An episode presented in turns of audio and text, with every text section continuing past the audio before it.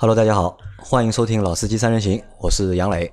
大家好，我是老秦啊。今天来了一位新的小伙伴，老秦，对吧？这我到底应该叫你小伙伴还是老伙伴？呃，都可以吧。那其实老秦在我们的群里已经活跃了蛮长一段时间了，包括我们在五一长假的最后一天的直播的过程当中，老秦和我们聊了很多和汽车修理啊、保养有关的问题。就很多小伙伴其实。在群里，小伙伴知道老秦是一个，就是我不应该说你是机修工吧，应该算一个就是个体户，还是自己开了一个修理厂？呃，属于一个汽车维修的从业人员吧。汽车维修的从业人员，并且是把就是汽车维修作为就是最大生活爱好的从业人员。呃，对的，对的，对吧？因为你之前和我说过一句话嘛，就是你每天想修的就是那些别人修不好的车。别人搞不定的车，对的，对。然后你如果能够把它修好或者搞定的话，你就能够有很大的成就感，对或者满足感。因为是这样的啊，呃，一辆车如果是别人修不好的，他经别人介绍修到我这里来修的话，我如果把它修好了，那我内心来说是很快乐的，比较有成就感啊。那么我每天呢都在寻找这样的成就感，每天都在寻找，对对对。那所以那天在直播的过程中，大家问了很多，就是各种各样的，就是和车有关的，就修理或者养护有关的问题，问老秦。而且我发现老秦的确是非常牛逼，就是不管问的是什么样的问题，他都能够回答。我记得当时有一个小伙伴问了一个就是蛮有趣的问题，就是他说他的那辆思域，啊，对吧？他的那辆思域就是静电，因为不是。就是那个皮的座椅嘛，是织物的座椅啊，织物座椅。它老是开车时间长之后呢，摩擦会静电，就是关门的时候手老是会被电一下。对对对。然后老秦帮他想了一个，就是我觉得还蛮有意思的解决的方式，对吧？用金纺稀释一下，喷在那个座椅上，对，让它自然晾干，让它自然晾干之后，那本身那个金纺它是一个衣物柔柔顺剂，它也有抗静电的作用啊。它喷上去了以后呢。应该是能解决掉这个抗静电，它那个静电的产生。那这个就是我觉得就这个其实不算一个就是修车的一个问题，应该算一个使用的一个常识或者小常识、小技巧的问题。对对对。那老秦回答这样的问题都是非常简单，就想都没有想就直接就上面有一个小伙伴就问一句问题，然后老秦马上接出来，就是怎么来回答这个问题。那因为之前老秦是参加过我们的上海话节目，因为我本身是担心老秦就是说普通话不习惯。但是那个直播直播之后，其实我觉得老秦的普通话 OK 的，没问题。嗯，所以今天来和大家做一期普通话的节目。那今天呢，我们聊什么呢？我们来聊一聊，就是从一个就是机修行业的从业者，嗯，出发角度出发来谈汽车保养和养护的事情。啊，可以，可以吧？就是我们从从你的角度去聊这个事情。那首先就是老金和我们先说一下，就是你谈一下，在你的脑子里面，就是汽车保养或者汽车养护，在你的脑子里是一个什么概念？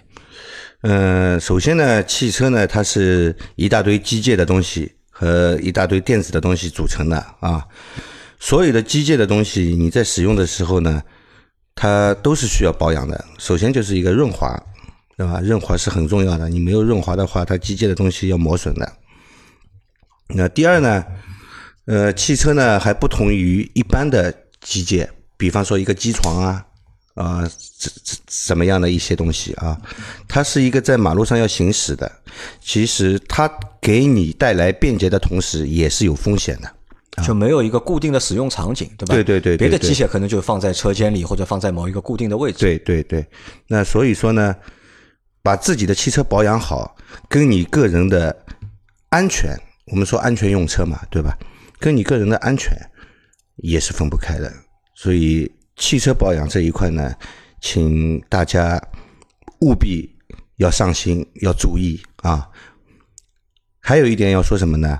其实保养大于维修，保养大保养更重要。你车子保养好了，就跟一个人一样的，你平时很注意自己的那个健康生活方式的话，你就不容易得病。汽车也一样啊，你把它保养好了，它也不容易。出现什么故障？那总的来说呢，所以我认为是汽车的保养要重过于维修，要重过于维修。对对对，你不要等车子一定要出了问题了啊，再去修理厂去修，不要这样，因为你出现问题的同时，其实汽车不是一个简单的东西，它有很多部分来组成。你这个部分出了问题，其实别的部分也在损坏，只是你还没发现啊。你不要修好了这个那个又坏了。呃，平时如果你一直很注重保养的话呢，那故障率就低了。其实你车子坏了去修，花掉的不只是钱，还有很多时间。好，那我们来聊保养啊，就是我本来是想和老秦是，我想让老秦和我们谈，就是从小保养啊、大保养啊，从这个方面去聊。但老秦呢，直接给了我一个新的维度，他觉得呢，就汽车上面其实有几大部分是需要保养的。那我们就是从几大部分一个一个开始说。嗯，那老秦给我列的这个表里面是发动机是排在了第一位，对吧？那为什么会把发动机排在第一位？首先，汽车。我们是要用来驾驶的，用来代步的，它是要会移动的东西。那么它的动力从哪里来？它的动力就是由发动机来提供的。那么从这个角度来讲，发动机是汽车的心脏啊。接下来，发动机的输出的动力要传导给变速箱，由变速箱再传到轮子上，车子才能往前跑。那变速箱也是一个非常重要的，等于是第二颗心脏。好，那我们先来谈。发动机对吧？那发动机的保养一般就是应该怎么去看？就是或者这个周期是怎么样的？啊，发动机的保养呢是这样的啊。首先，发动机里面它是有润滑油的，就是我们俗称的机油啊。那为什么要加机油？这个道理很浅显，我也不用跟大家说了。主主要是为了润滑啊。主第一目的是为了润滑啊。其实机油有很多功能，降温对吧？对对，它最主要的一个功能就是润滑。呃，减低摩擦啊，降低磨损。其他的功能呢，有包括降温啊、清洁啊，啊，还有防腐蚀。防腐蚀，机油可以防锈啊。那么，照目前的机油来说，主要的几个功能，呃，怎么说呢？它主要的几个功能就是这些嘛，就是这些，对对对，就是这些。那这个保养的一个周期是怎么样？就是我们的说的，就是小保，在小保的过程当中，其实就是去换机油，对吧？对对对，有五千公里的，有一万公里的，或者使用年限是一年的。嗯，那这个是有有什么依据吗？这个？呃，是这样的啊，因为机油它都是有一个使用寿命的，它过了一段时间，它是它的性能是要衰减的。那衰减到一定的程度，你这个机油就不能够足以来保护你这个发动机了。这个时候，我们就要把机油给换掉，啊，那是根据就是机油的一个使用寿命，对对对，或者保质期，对对来判断就是主要是一个使用寿命。一般我们不会买到过期机油的，啊啊，那是这是一个对吧？那还有什么呢？就是保养的内容里面，就是发动机的保养内容里面，除了就是更换机油，对吧？那这是一个，还有什么是？保养就是发动机或者养护发动机其他的内容。那更换机油的同时呢，我们还要把机油滤清器给换掉。机油滤清器。对，因为我们的机油是在密闭的发动机里面循环使用的，它每一个循环都要经过机油滤清器的过滤啊，过滤掉里面的一些杂质啊，这样能够确保我们的机油有一个良好的性能来保护这你的这台发动机。那除了更换机滤以外呢，还有空滤，就是空气滤清器。空气滤清器，因为我们的发动机跟我们人一样的，是要呼吸的，它不断的要吸进新鲜的空气来燃烧。那你吸进来的空气必须要经过一个滤清器来过滤，要不然空气里面其实杂物很多啊，灰尘啊，各种各样的，还有那个金属粉末都可能有。这样的杂质吸到发动机里面去呢，因为我们的发动机内部啊是比较精密的，特别是那个缸和活塞之间啊。它配合间隙是很小的，那这些杂质如果吸到里面去呢，会加剧它的磨损，呃，让你的发动机提早报废。那这样说的话呢，就是空气滤清器也是必须要更换的啊。一般我们做保养比较常说的，各位小伙伴应该也都知道啊，就是说是机油三滤，对吧？大家都听说过的机油三滤。那机油三滤包括什么呢？一个是机油滤清器，一个是空气滤清器，还有一个就是汽油滤清器。汽油滤清器。对对，汽油，你汽油是要进入发动机燃烧室去燃烧的，那你也要保证它的清洁。那必须有一个汽油滤清器。那但是现在的车子呢，呃，很多很多车型啊，我也不一一讲了。有很多车型车型，它的那个汽油滤清器啊，不像以前的车了，是外置式的，它是内置式的，放在油箱里面的啊，它是跟汽油泵总成坐在一起。那这个要换吗？跟汽油泵总成坐在一起的不建议换，因为你要分解汽油泵总成的话，有可能会把总成弄坏掉。弄坏掉啊！汽油泵弄坏掉，你到时候你就不划算了。呃，再说现在的汽油呢也比较清洁啊，没有很多的垃圾，也不会太脏。所以说，你不如就等到这个汽油泵的工工作使用寿命到了，反正我要换一个总成的，它里面其实有一个滤芯的，我一起更换也就可以了。那一般这个汽油泵它的使用寿命有多久？汽油泵的使用寿命怎么说呢？汽油泵跟你的使驾驾驶的那个使用车的习惯其实也是有关系的。按照常理来说，十五万十五万公里左右啊是它的一个使用寿命。呃，有些人开车呢，就是喜欢等到油灯亮了去加油，其实这个习惯很不好。为什么呢？我们汽汽油泵它是一个高速电机，它一直在工作的，它是会产生热量的，也就是说它会发烫。呃，只要是电机嘛，它都有一个工工作温度的有一个要求的啊。它发烫了以后呢，肯定是需要冷却的。呃，在油箱里面啊，汽油泵其实是竖着放的。那我们的油平面如果是超过这个汽油泵的时候呢，我们的汽油就等于是冷却剂在冷却你这个汽油泵。一旦你油灯亮了以后呢，你油箱里的油平面已经很低了，你的汽油泵基本上就是暴露在油箱的空气里面的，它不能够得到良好的冷却。对它的使用寿命是会缩短的。如果你经常油灯亮了去加油，油灯亮了去加油，那你汽油泵肯定使用寿命会缩短很多。那我好像有就有这个坏习惯，我基本上每次加油都是报警了我才去加油。这个其实你不要养成自己这种坏习惯。为什么啊？这个油虽然是加到油箱里去了，你钱用掉了，但是这个钱还在你的油箱里，还是你的。哦，这我倒不是因为这个问题，还是因为懒嘛。有时候啊，习惯了就一个星期就是加一次油嘛，就比较懒。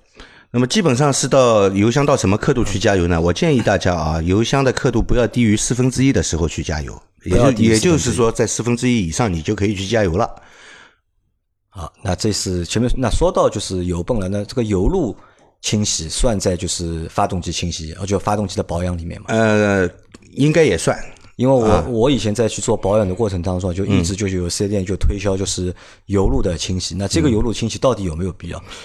呃，油路清洗从原理上来说还是有必要的，因为不管是缸内直喷式的喷射方式，还是以前的那种传统的电喷的喷射方式，它那个燃油喷嘴，它上面是极小的。很细小的那种微孔，它的目的是什么呢？就是让油喷射出来的时候变成雾状，颗粒油颗粒是越小越好。它这样呢，它能充分的跟你发动机吸进来的空气去混合，啊，它混合的程度越是好，燃烧的越是充充分啊。如果你长期不去清洗喷油嘴，我们说的洗油路其实就是洗喷油嘴，喷油嘴啊。你喷油嘴一直不洗，它那个油孔会堵掉。堵掉以后呢，造成什么呢？它喷出来的不是雾状，是线状，就是线状啊。线状的话，你要它怎么跟空气去混合呢？混合程度就肯定不会好，混合的不好，燃烧也就不充分。燃烧不充分以后呢，会什么呢？造成缸内积碳。缸内积碳这个东西在里面，它在燃烧室里面啊，它其实是像海绵一样，它会把新的喷进来的油给吸掉。啊。吸进去，吸进去，那你就没有油来烧，而且积碳会越来越严重啊！没有油来烧，但是它还是会被点燃，毕竟你还是有油跟空气混合嘛。点燃了以后呢，造成被积碳里面吸附的那一部分油啊，更加的不能充分的燃烧，因为它没有空气跟它混合去燃烧。那造成什么呢？积碳会越来越严重，它是一个恶性循环啊，它是一个恶性循环。所以说呢，洗油倒是有好处的。好，那你说到了积碳啊，那很多车其实都有积碳的，就发动机会有积碳的这个情况嗯发生。那积碳这个东西是怎么去做处理？积碳也可以清洗，现在有免拆的清洗剂，打到缸内，打到缸内以后把积积碳溶解掉，然后再抽出来，这样你的缸内的积碳就清洗干净了。那今天因为那天在做直播的结束之后啊，就是有一个小伙伴他问了我一个问题嘛，就他在听直播，但是他说当时因为在开车，他没有办法问。嗯他说能不能使用那种就是靠拉转速的方式来除积碳？呃，因为这其实是一种很老式的一种就是除积碳的一个方式。我这样说啊，如果拉高转速就能把积碳完全清除干净的话，那那些清除积碳的产品还要它干嘛呢？对不对？你那个积碳在里面，积碳本身在里面能够形成，说明它不太容易被烧掉啊。如果你仅凭拉高转速就把积碳能够烧掉的话，那我觉得这个只是一种说法吧，我不认为会很有效，可能可能会有一点改善，毕竟它那个发动机的转速高了，温度也升高了啊，对积碳的但是不能彻底解决呃。彻底解决是不可能的。我觉得这个能达到的效果也是不大，不大微乎微乎其微。啊，因为这是一个比较老式的一个做法嘛。对对对对，老兄问你啊，就是那积碳我我怎么去判断就是我的发动机积碳？发动机产生积碳了以后呢，它特别是在怠速的时候啊，会有抖动，怠速会有因为抖动，怠速的时候本身是发动机工作最不正常的时候啊，它容易产生抖动。第二呢是什么呢？加速无力。第三呢会提高你的油耗，主要是从这三个方面来表现出来的。呃，但是积碳过程呢，它是一个慢慢的渐进式的过程。你作为一个驾驶员来说呢，你不一定能够很好的去判断我这个是不是油了，因为你你是通过一个很长的周期，慢慢慢慢达到这种现象的，你有可能不是一下子感觉出来，不知不觉的，呃不知不觉的。但是你一旦做了积碳清除的工作了以后呢，你会发现，哎，我车子动力很好，比之前好多了那你。们你们是就比如说你在修车的过程当中，你们是怎么去判断这个发动机积碳？呃，发动机内部的积碳是可以看得到的。是有内窥镜可以去看？呃，不一定要用内窥镜，内窥镜你把火花火花塞拆掉以后啊，其实你看火花塞头上的那个点火的工作的部分，或者是你用强光手电照着缸里面看，都能看得到的，一层黑黑的，那就是积碳。那一般啊，就是嗯多久要去做一次这样的一个清除积碳的工作？多久呢？怎么说呢？那要跟你的使用习惯也是有区别的。那还有你的那个使用环境，如果你经常是在市区里面走走停停啊，那个怠速的时间比较长的，就容易积碳。还有什么呢？就是短途行驶，比如说你这个发动机还没有完全热，你就已经熄火了，经常就是跑个两三公里的，那比较容易积碳。为什么呢？在冷车的时候呢，呃，为了让发动机能够更稳定的工作呢，它的喷油量是正常的水工作温度啊，我们叫水温啊，正常的工作温度下的两到三倍。冷车的时候喷油量很大，那喷油量大了以后造成什么呢？混合比浓，它只是是混合比浓只是保证在低温的时候，我发发动机能够正常点火使用啊。但是你长期的是低温的高浓度的混合比在工作的，它肯定要积碳的，因为混合比你超过了它规定的浓度以后，就就是要产生积碳的。那一般我们多少多少万公里要去做一次这样的工作？呃，正常情况下建议四五万公里做一次。四五四五万公里做一次，就是发动机的清洗。对对对，缸内积碳的清洗啊，包括那个喷油嘴的清洗，也都是四五万公里，四到五万公里做一次。那现在有很多车都是带涡轮增压的嘛？嗯那这个涡轮增这个涡轮到底要不要保养？因为在以前涡轮刚出来的时候，就是大家在讨论到底是买自吸的车还是涡轮的车，就是有很大的争执嘛，对吧？当中比较大的一个争执的点就在于，就是大家都觉得就是涡轮这个东西可能会有故障，修起来会很麻烦。嗯，那这个其实到底存在不存在，或者是涡轮到底应应不该应不应该需要去保养？怎么说呢？涡轮这个东西啊，如果你是要用到坏了去更换它，是一笔不小的花销，因为它还是比较贵的一个配件啊。嗯、涡轮它其实跟发动机一样，它也需要机油的润滑，需要那个冷冷却液的冷却啊。那以前呢，有一种讲法，就是说我涡轮的车，我到了目的地以后，我先不要急着熄火啊，我就是停车，抬速走个两分钟，让它自然冷啊，让让让让机油也循环一下，让冷却液也循环一下，能够去把这个涡轮温度降下来，然后我再熄火。呃，这样做呢，对涡轮是有好处的，但是你经常的抬速的话，发动机缸内的积碳又出来了，对吧？所以呢，现在也比较先进了。现在的很多车子啊，它会有一个辅助水泵。辅助水泵是起什么作用的呢？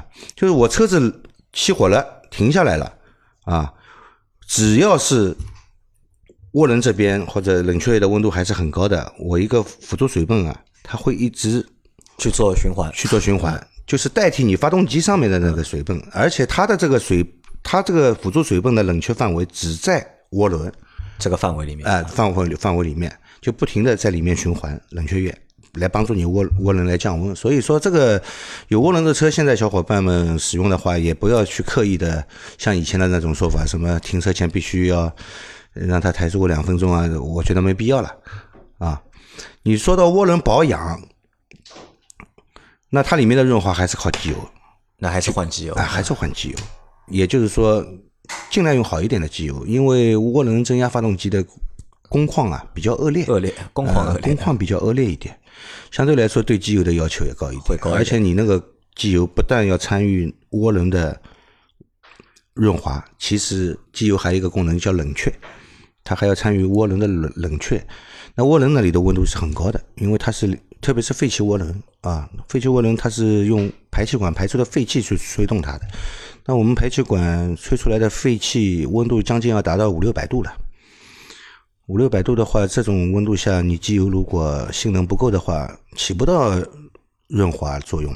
所以说，带涡轮的发动机，机油还是用好一点的，级别高一点的。那就是在发动机的保养的这个过程当中啊，无非我听了一下，无非就是清洗是一块，对吧？对对对。油路的清洗，或者是发动机缸内就积碳的清洗，这是一种。还有呢，就是换东西，对吧？换机油，换那个三滤，对吧？这个是传统。那还有什么是要换的？冷却液到底还有一个地方是要清洗的啊，就是我们的发动机的进气的部分，叫节气门。节气门，嗯，节气门它是要清洗的。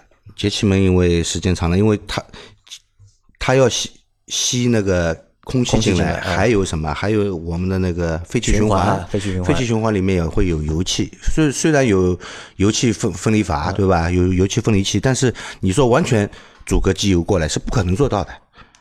啊，是不可能做到的，所以那里会有机油，那个机油长期和灰尘积在那个节气门上面，你是要经常要清洗它的。这个呢，最好是一到两万公里就清洗一次。就节气门是一到两万公里要清洗一次，对对对，对吧？那。还有什么要更换？火花塞应该要。火花塞，火花塞是必须要更换的。这火花塞你正好可以说一下。呃，作为我们汽油发动机啊，柴油车我们不说了，柴油发动机它是压缩燃爆的啊，它是压燃的，它不需要点火的。那只要是汽油发动机，目前来说都需要火花塞来点火。那火花塞来点火的时候呢，那火花塞本身的它的性能决定了它的点火强度，也点火强度决定了什么？决定了我们每一次。发动机里面燃爆做功，它燃烧的充不充分？你燃只有燃烧的最充分的状态下，你这个发动机才能输出它最高的功率嘛，对吧？因为如果点火不行，点火不行，又是跟我们之前说的一样的，又要积碳，啊，又又进入一个恶性循环的周期。积碳好像是一个蛮蛮头大的一个问题，对对对。但是在各种情况不好的话，就是很容易发生就是积碳积碳的这个情况。对对对对对，所以说。火花塞也是个很重要的东西啊。一般来说呢，火花塞呢，建议大家四万公里，也是四万公里，也是四万公里。四万公里。火花塞我我知道应该是分好几种，就是材料的，而且它不同的材料好像是就使用的周期或者寿命也是不一样。啊，对的，啊，对吧？因为我们之前老周他那个奔驰 C 两百嘛，他那个火花塞好像寿命就特别短，就两万公里好像就要去更换那个火花。对的。火花塞呢是这样的，它火花塞首先它工作环境是很恶劣的啊，一直是在高温高压的环境下来工作的。那火花塞从从材料上来分啊，呃，有它的电极有镍合金的，有白金的啊，还有一金的，对吧？其实一金跟白金其实是属于一个类型的，只是一金比普通的白金呢，它更耐高温，它那个电极可以做得更细。那么为什么要你要把电极做得更细？你看啊，三种材料的火花塞，从嗯镍合金的一直到一金的，它的电极是越来越细，越来越细啊。为什么这个电极会越来越细？因为电极电极越是越是细的话呢，它这个电流送过来的时候啊，它越是集中，越是集中，产生的火花越是大，产生的火花就大，产生的火花大，也就是说，你发动机里面的被压缩的可燃气体燃烧的会更充分，啊，主要是这个目的。那为什么镍合金的不能做的这么细呢？因为镍合金受不了高温，它做的很细的话，要熔掉要对，要熔掉，也许你的火花塞用一个月就要换了，对吧？那那那肯定是不现实的。为了保证你的使用周期嘛，它肯定是要做的粗一点。但是就算它是粗的，在同样的周期里面啊，比方说十万公里，我们把镍合金的拆下来看，它的头子啊，就是它那个电极部分啊，已经烧掉三分之二了。啊，已经烧掉三分之二了。烧烧掉三分之一二以后呢，会形成什么呢？它两个电极，一个正极，一个负极，它要放电嘛，产生火花嘛。它电极的间隙会过大，间隙过间隙过大造成什么问题呢？断火。断火啊，虽然放电了，但是没有产生电弧。它太离太远了啊，离得太远了，没产生电弧。那这一次你点火就不成功了，你发动机就会抖一下。啊，有时候发动机抖也是火花塞引起的。啊。好，那前面还有个问题你没有回答我，就冷却液这个东西到底要不要换，或者是多长时间去换？呃，冷却液这个东西呢，按照标准的数据说是两年或者四万公里。两年或者四万公里。对对对，两年或者四万公里，也就是说你这辆车停着平时不怎么开的，你到了两年了你还是要换，因为还是要换对吧？对对对，它会变质。那我有我有一次在英菲尼迪保养的时候，他让我去换一种就是终身免换的，就是冷却液。那这个东西到底存在吗？我知道，那个叫叫艾温嘛，是是美国宇航局宇航局啊，那个航天飞机上面用的那个冷却液，它其实不是冷却液了，它是冷却油。冷却油啊，它是一种油，它是一种油，它这种油呢，其实怎么说呢？毕竟它是航天飞机上面用的啊，用我不说它太太高级了，用在汽车上浪费。它这个东西散热其实是有问题的。你你说水散热快还是油散热快？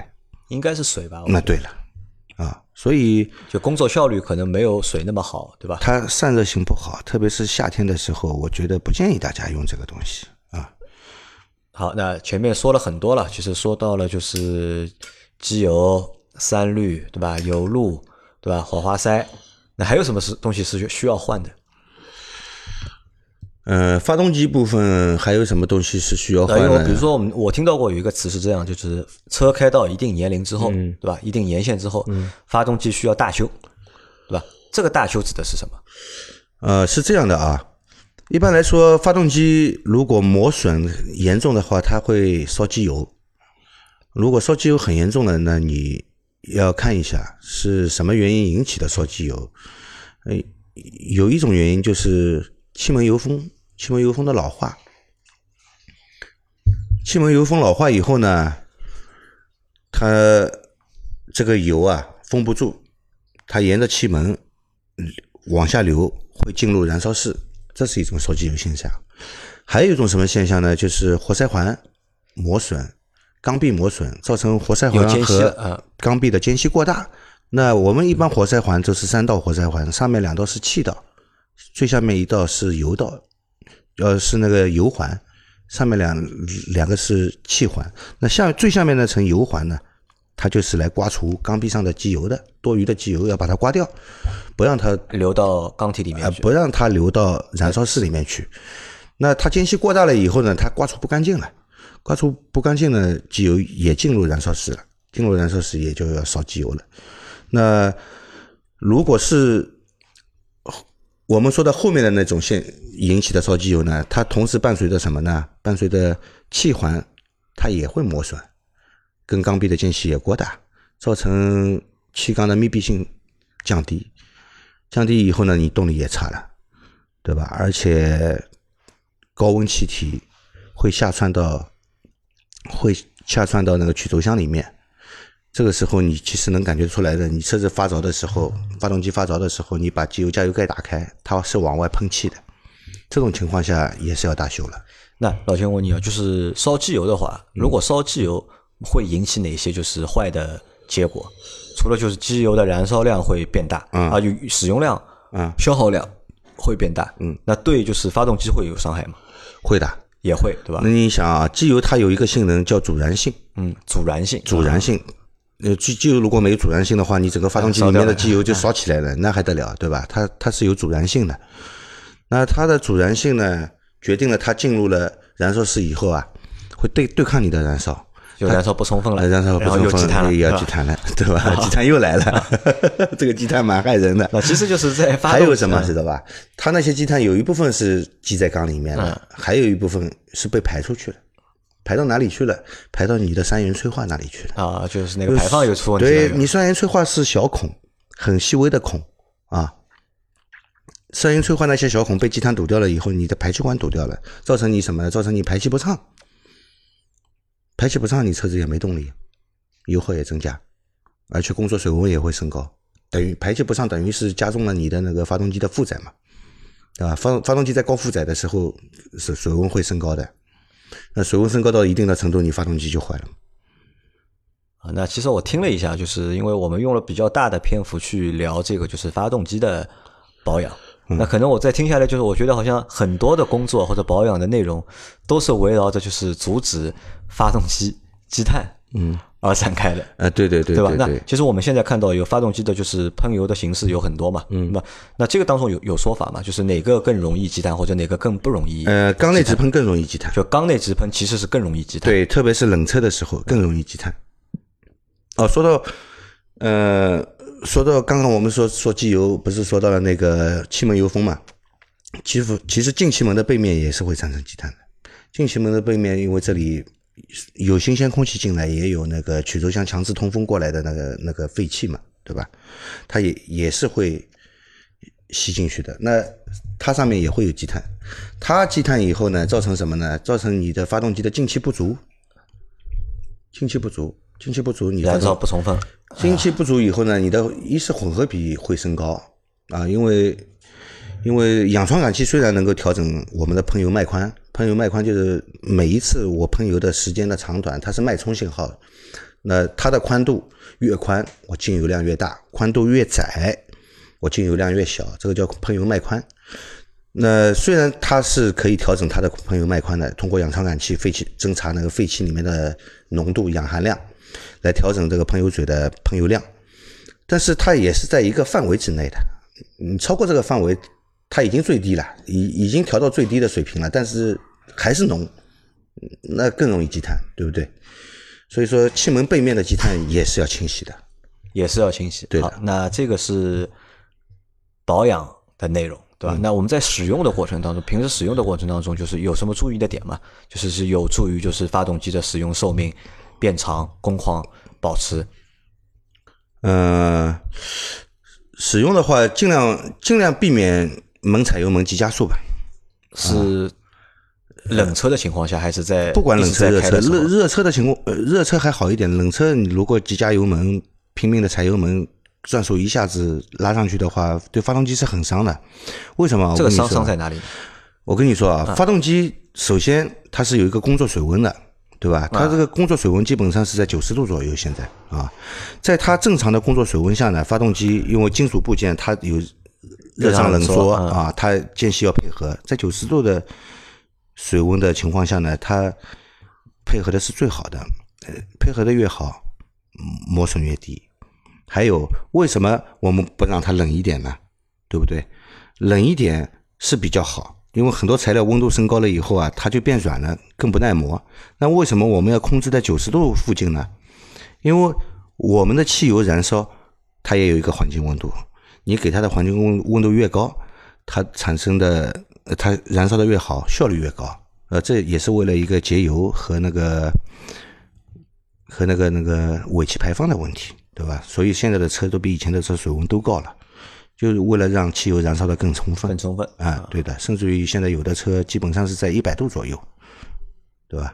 那就开的时候不要急加速，对吧？对，还有我我刚刚的话题继续说下去啊，就是你车子在四到五十度的时候水温，跟标准的九十度的时候的水温，你发动机的磨损其实提高了六倍。所以冷车的时候加大油门，发动机是很伤的。它本身就比正常水温提高六倍的磨损量，你还要拼命的拉高它的转速去踩，拼命的踩油门，这个发动机是很伤的。所以不建议大家在冷车的时候去急加油门，哪怕是热车的啊，这个也不要突然之间的去急加油门，对发动机总归是一种伤害，特别是超过五千转，发动机超过毕竟不是赛车，对吧？对对对，发动机超过五千转，磨损量也提高很多。好，那这个是发动机部分的，那基本上就是其实要保养的东西，其实就这些内容。对，那下面我们来聊一聊，就是变速箱，对吧？变速箱这个东西也要保养嘛？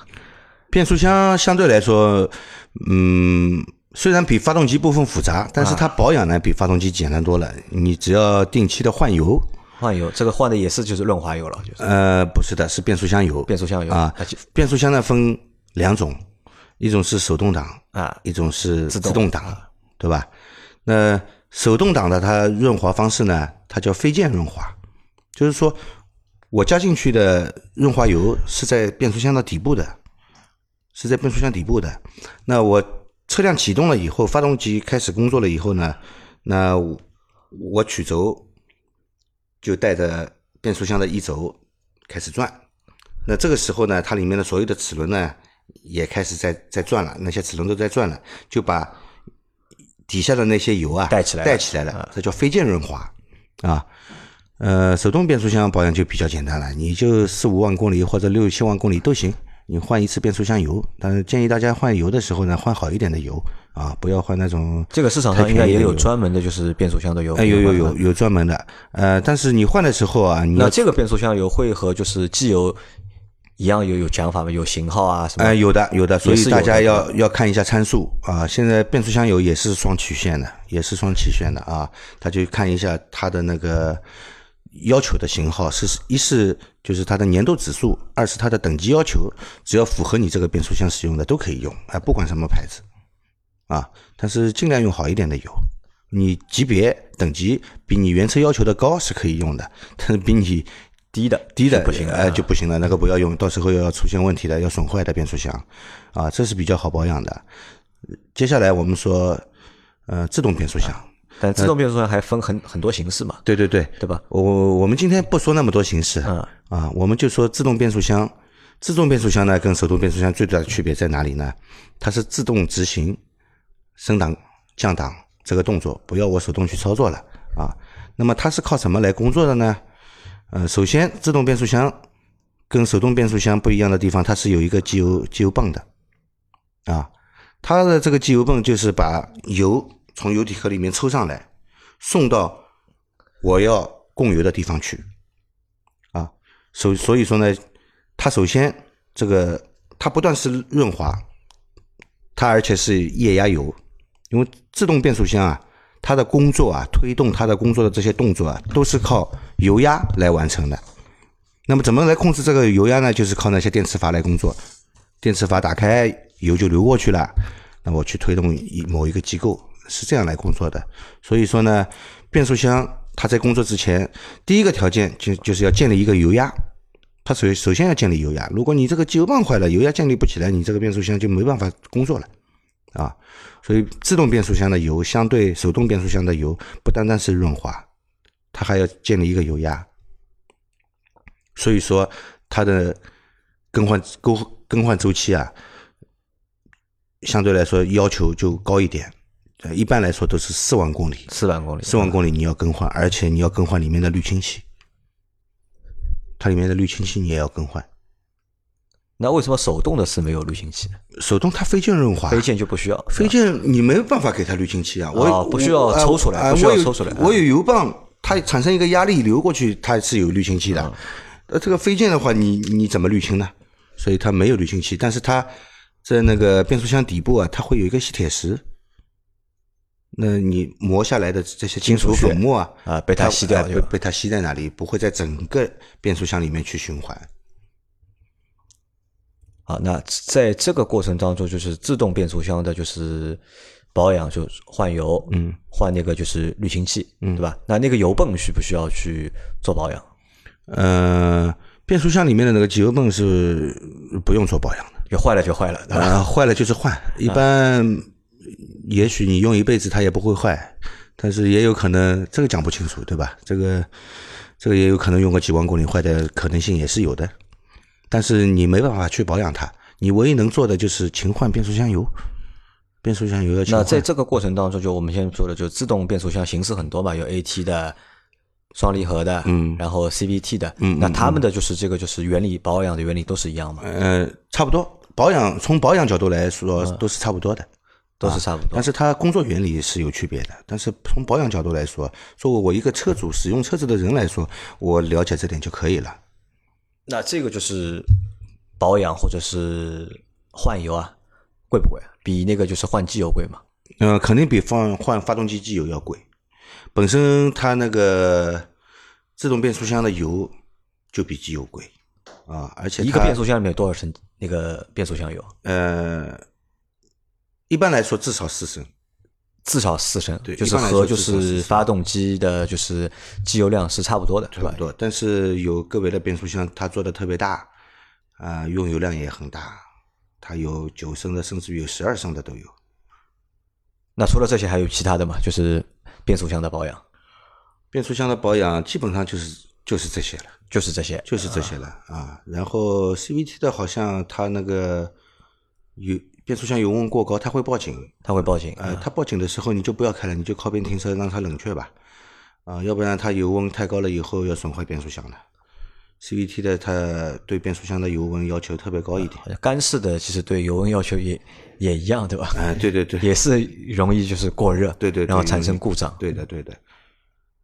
其实自动变速箱的油啊，它跟我们的那个发动机前面的那个俗称的水箱，就是发动机冷却器啊，它是做它两个冷却器其实是坐在一起的，它它既给发动机冷却，也给变速箱散热。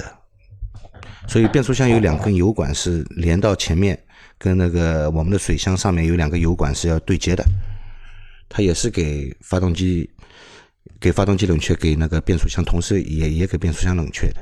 啊好，那前面说的是发动机、变速箱、动力总成的一个就是保养和养护，那下面我们说的是刹车系统，嗯，对吧？刹车系统，刹车系统就是我遇到过的无非就是换刹车油，嗯，和换刹车片，嗯，对吧？是这两个，呃，这个是最简单的，就是最简单的啊。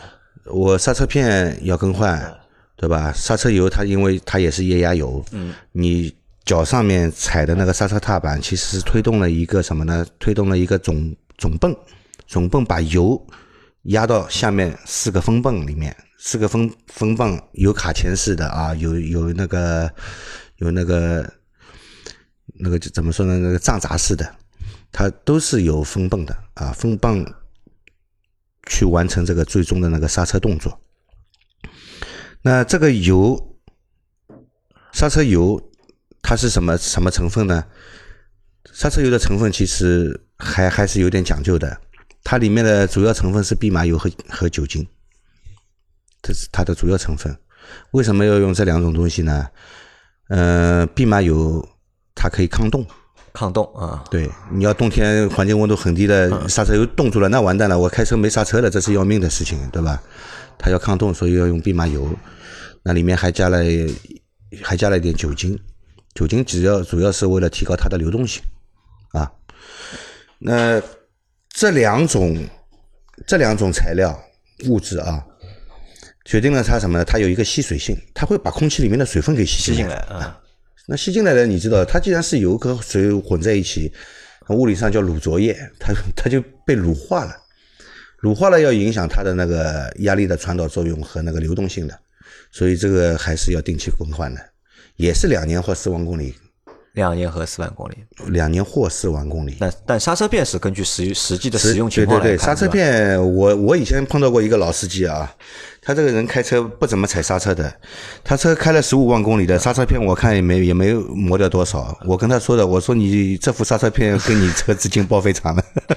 那正常情况下，就是刹车片一个使用的年限或者是使用公里数应该是有多少？一般来说是和年限没关系，啊应该和公里数有关系正。常来说是五六万公里，就五六万公里去换五六万公里左右，对，去换刹车片。还有提醒大家啊，刹车片你别看它好像还有一点还能用，不建议大家使用。刹车片基基本上磨损到正常厚度的，就是新的时候的厚度三分还剩三分之一的时候，建议大家就应该去更换了。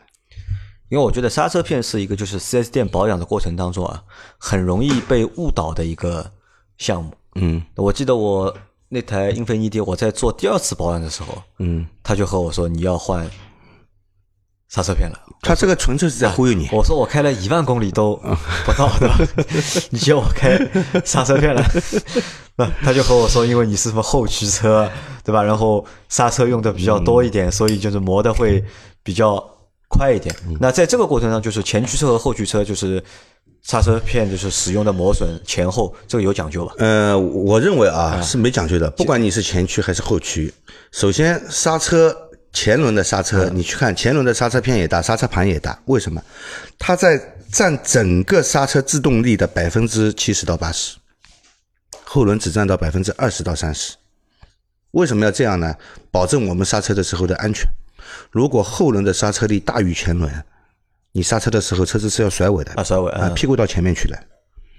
这个你想想，马路上如果嗯每辆车都是一刹车自就掉头了，这个事情太可怕了。啊，那所以就是真的要换的话，肯定也是前刹车片要比那个后刹车片早换。呃是有一个周期的，基本上这个周期是什么样的？就是前轮换两副，后轮换一副，啊，前轮换两副，后轮也换一副是这个比例。对，啊。啊，那这个是刹车，对吧？那除了刹车，还有什么是值得要保养的？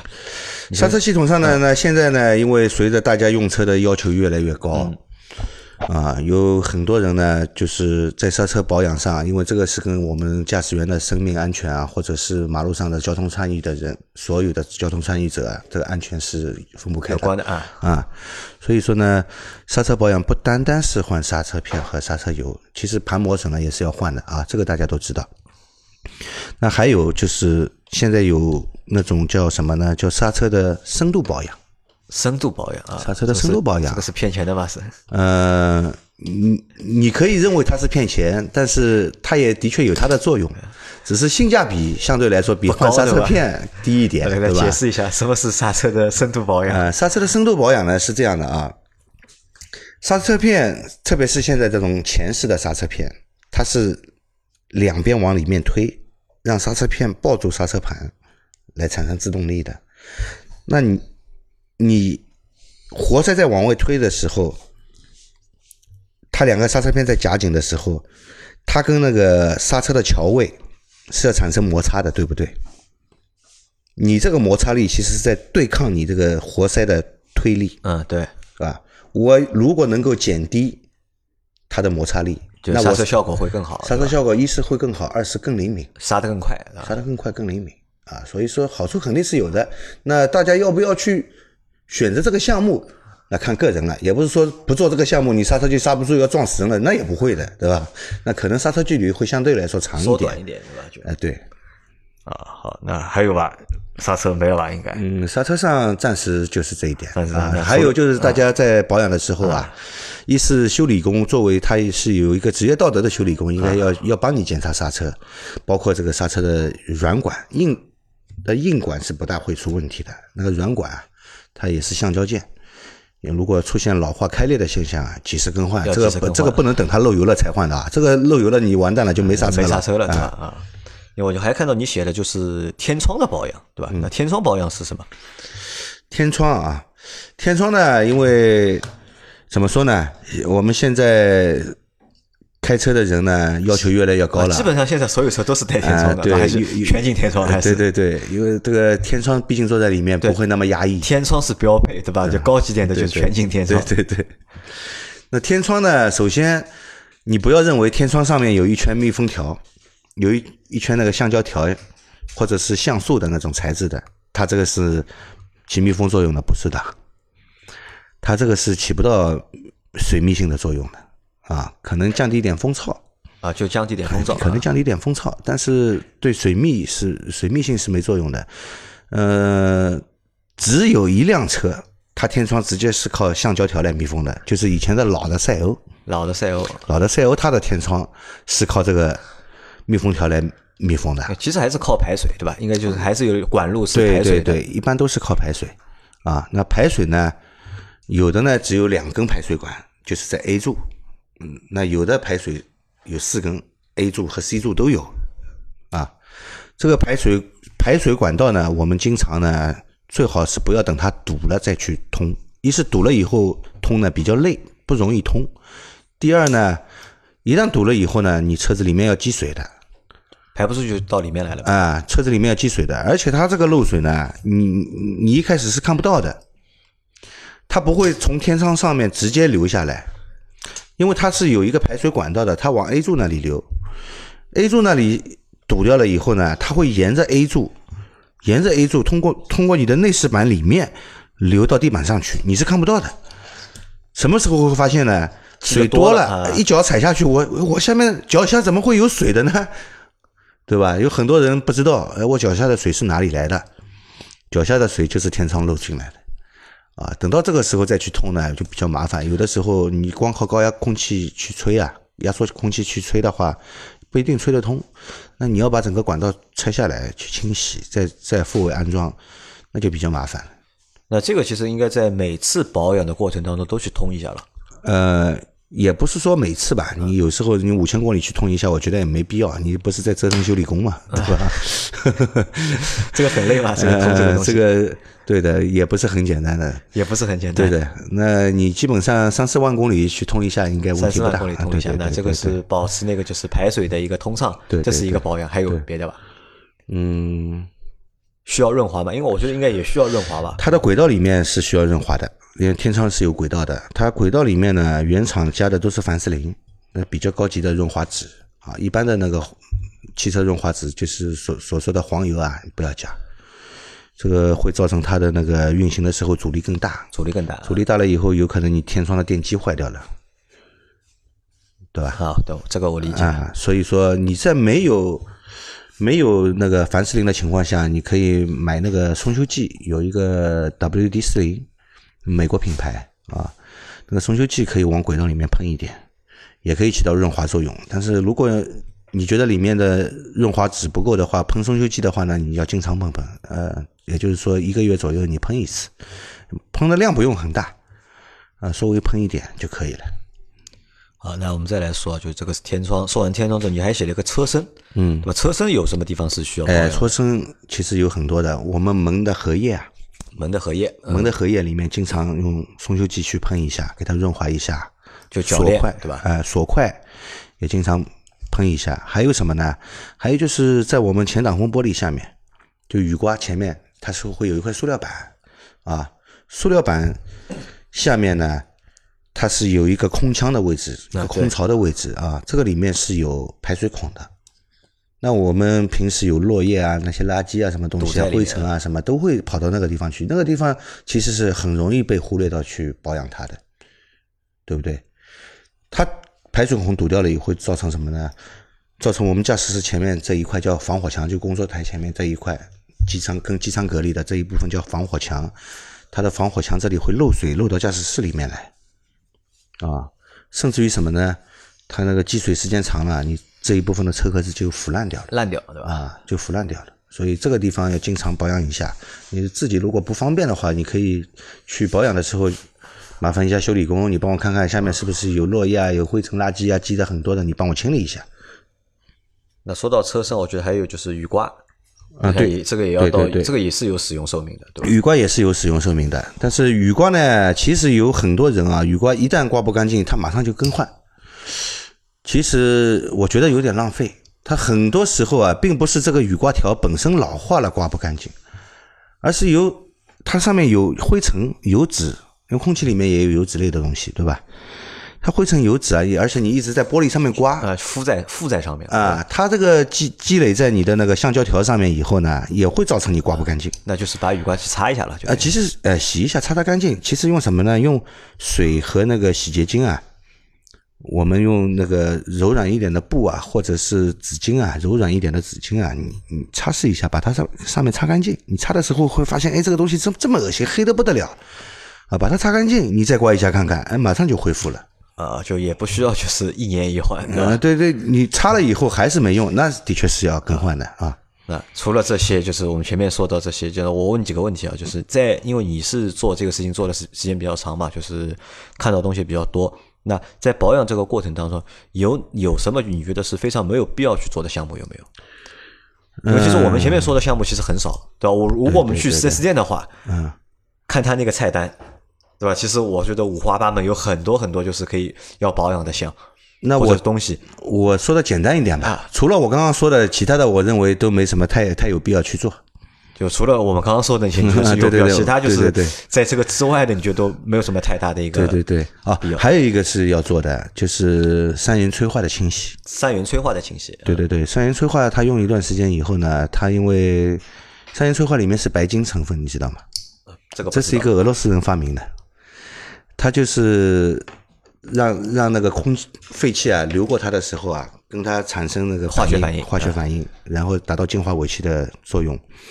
那我们的那个三元催化的清洗剂呢，其实是把把它表面啊产生的污垢啊，或者是化学反应出来的那一部分东西啊，把它清洗掉，洗掉，让它恢复新的活力。那你去验车的话呢？那尾气应该也会达标，有有好多人去验车，尾气不达标，其实是三元催化老化了，其实不一定要更换啊，你可以通过清洗的方式来解决这个问题，因为毕竟三元催化更换一下是很贵的。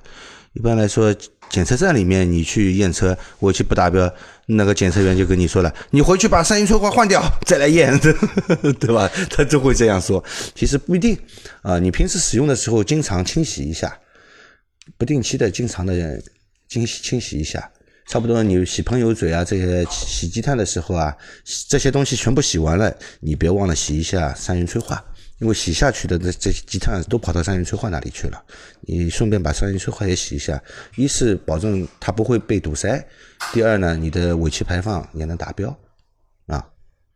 好，那么这一期节目差不多一个小时啊，那其实老秦和我们说了很多，就是关于汽车保养的知识和内容。我也不知道，就是小伙伴们听了之后啊，就是对大家有没有帮助？那我觉得应该是有蛮大的帮助的。如果有更专业的人士在听我们这个节目，我说的不够的地方，你也可以留言补充一下，我们也很欢迎啊。然后呢，我会给我们的老秦啊开一个老秦的系列，那等于这是我们老秦的第一集。那先谈保养，那后面呢，我们还会做就是相应的和汽车维修啊保养相关的节目。那后面我们会让老秦来和大家谈一谈就是汽车维修的事。那就是会出现一些常见的故障有哪些？那这些故障怎么去判断？怎么去做处理？哦，我想起来了，还有一个地方是要保养的啊，哪里？也是被大家会疏忽掉的地方，就是我们车头前面的水箱和空调冷凝器也是要保养。这个怎么保养法？这个保养很简单，你洗车的时候叫人家高压水枪冲一下。调成雾状散一点，不要很急的，很急的会把水箱和那个冷凝器冲坏的。调成雾状的，多冲一会儿，冲个五分钟，来回的扫，冲个五分钟，把里面的积累的灰尘都冲掉，更利于散热。你夏天呢开空调，空调效果也更好。啊，还有一个就是空调也要保养，对吧？空调空调滤，空调空调滤清是跟我们的这个自己的健康有关系的。蒸发箱的清洗，对，蒸发箱也要清洗啊，蒸发箱也要清洗，空调滤清也是要定期更换。空调滤清呢，一般来说是春季过后换一次，秋季过后换一次。为什么是春季过后呢？因为春季有花粉，秋季有落叶啊，所以说一年换两次。那清洗蒸发箱呢？我觉得也没必要洗两次啊，因为我们冬天基本上也不用冷空调，就是春季结束换空调滤的时候，夏季到来之前，我准备要用空调了，把蒸发箱清洗一下啊。还有就是平时在呃使用空调的时候啊，我到目的地之前，大概还剩个一两公里的时候啊，你把 AC 开关，就是空调那个制冷开关，给它关掉最好。就让它自己内部的空气在循环，这样可以把蒸发箱内部的水分呢带走一部分啊，不能完全带走，至少比你直接关空调要好啊，因为蒸发箱内部是一个潮湿环境嘛，它越潮湿越容易滋滋生霉菌菌啊、嗯细菌啊这些东西啊，而且空调异味也就是这样出来的。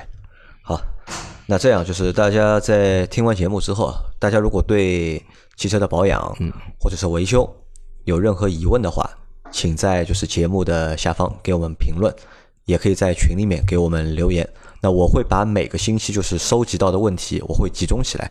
然后呢，因为我每每周我们都会去做直播的节目嘛，因为老秦还是比较空的晚上，那我们可以邀请老秦来，我们集中去回答大家的这些关于保养啊或者关于维修的问题。好的，好的，好吧，那这期节目就到这里，感谢大家的收听，好，拜拜。谢谢大家，再见。